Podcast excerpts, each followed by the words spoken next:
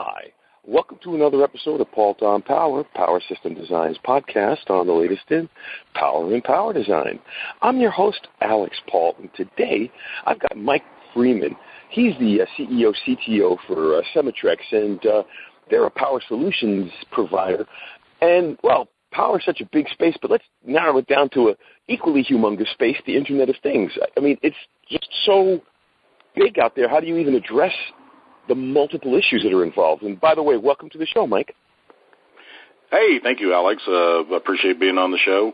It is a big space, and uh, some like Frost and Sullivan are saying that it's going to be uh, there's going to be 90 billion things uh, connected to the internet by uh, 2020, and so that's a lot of things connected. What we've done to answer your question is to take a focus on how that's going to be powered obviously if you have like 90 billion batteries that have to be changed out, that's a lot of effort. And so to help that dynamic, we have created a very small power supply that works without a transformer to uh, uh, to hang off the AC to power a small sensor, uh, wake up when the sensor needs to wake up, and then go back to sleep and draw virtually no power while it's in sleep mode. Got it. And so that that enables the whole smart home, automated home, uh, energy saving management procedures that are enabled that way. Yes, because right now uh, things that are trying to be energy efficient uh, use energy themselves, and so we've taken that to the basic level of having just the power supply itself have a communication port on it, and and when it shuts down, we're using capacitors uh, rather than a transformer to make the voltage reduction from either 110 here in the U.S. or 220, 230, 240 uh, overseas.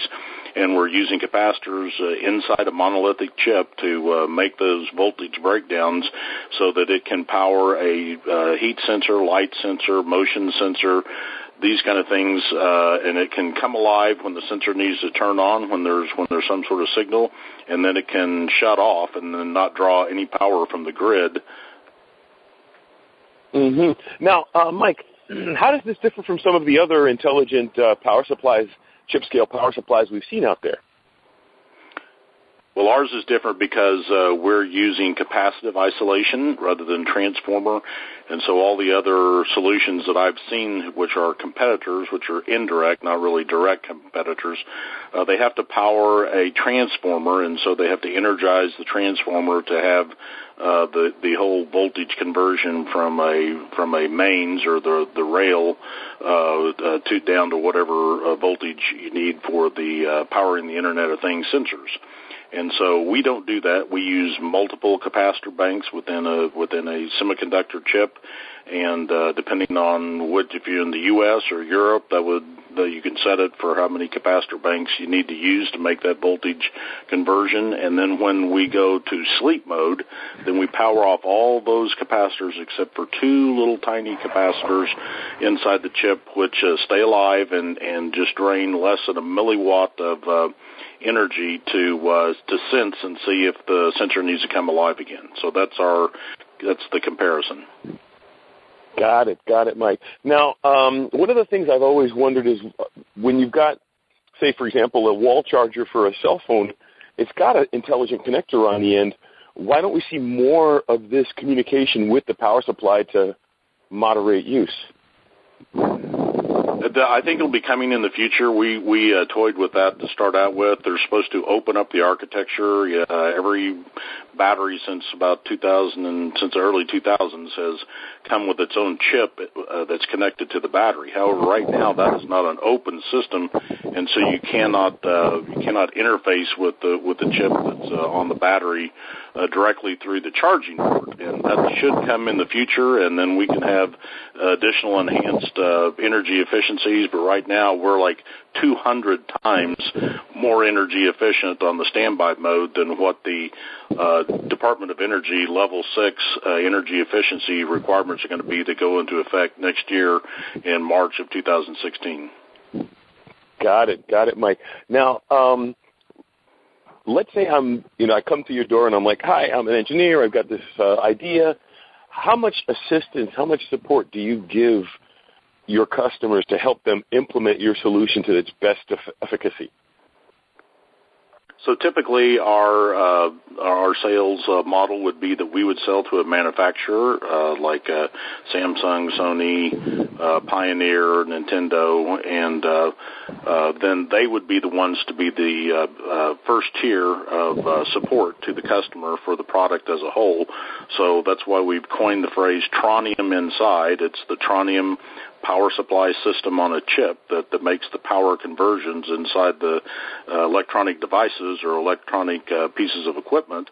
And so uh, it would have the Tronium inside, and that way you know you could connect directly to the power supply from a remote source to turn things on and off, or to set it on, or to set it off, uh, timing, or to actually monitor, uh, for that matter. And so the uh, the the manufacturers of the electronic equipment would be the first tier, and then we would be the second tier uh, supporting that, saying here's how you integrate uh, our chips into your solutions.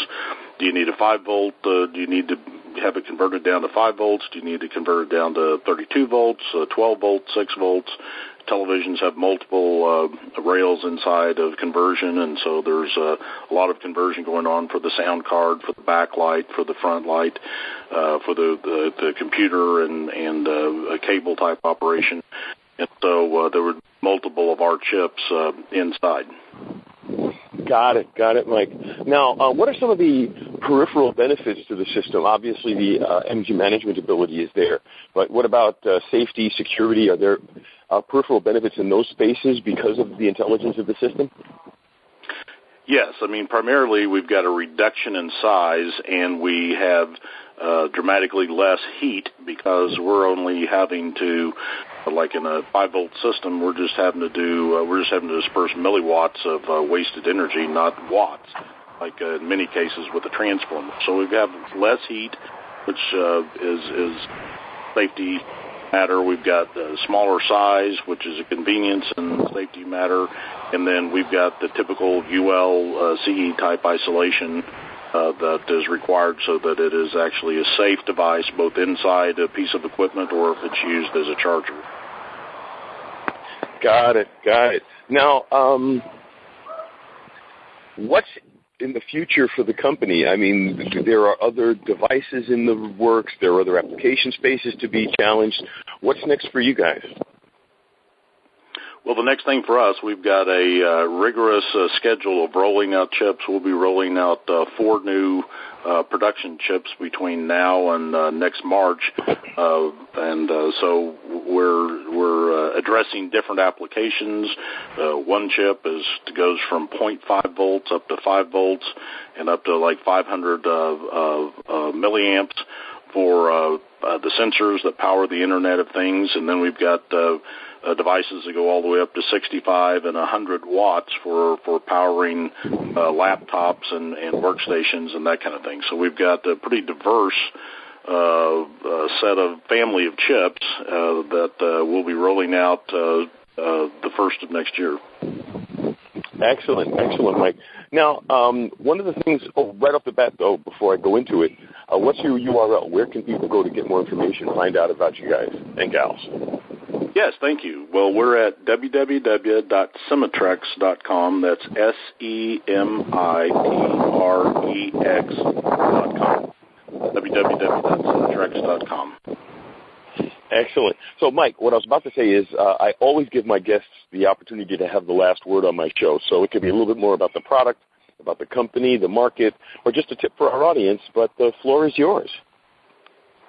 Oh, Alex, thank you very much. Well, uh, I would say we're very uh, grateful, and it was very rewarding to receive the uh, Frost and Sullivan 2015 Global uh, Internet of Things uh, product innovation for our power chip uh, that powers small device, small devices that are hung on the uh, Internet of Things. So I just received that in Silicon Valley uh, last week.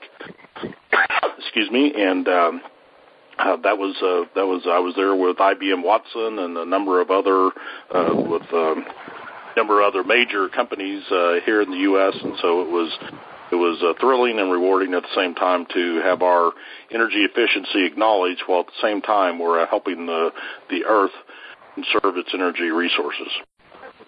Well, and that's the beautiful part about it is that you can save the world from the comfort of your living room. You know, you, if we can create better technologies that simply address energy consumption, energy efficiency, uh, materials waste, whatever, you know, these are doable things. You don't have to crawl in under a rock to hide from it all. We can create better technologies to provide the same services or better services, higher functionalities at fewer uh, dollars and less energy consumption.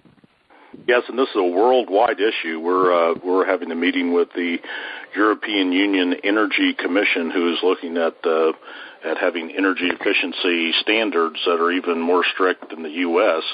here within the next year or so. And so we're meeting with them to show them what we have to offer to the marketplace and to the to the workspace because a lot of uh, managed a lot of manufacturers are very uh, worried about the future and how they're going to meet these uh, stricter energy requirements. Exactly, Mike. So, hey, thank you so much for taking the time to be on our show today. I really appreciate it, and uh, we got to bring you back when you have some new stuff to talk about. Okay, Mike? All right. Thank you. Love to. Thank you, Alex. Oh, the pleasure is mine. And I'd like to thank everybody out there in the audience for taking the time to be with us. We wouldn't be here without you. Tell your friends. This is Alex Paultre for Paultre on Power. Have a great day.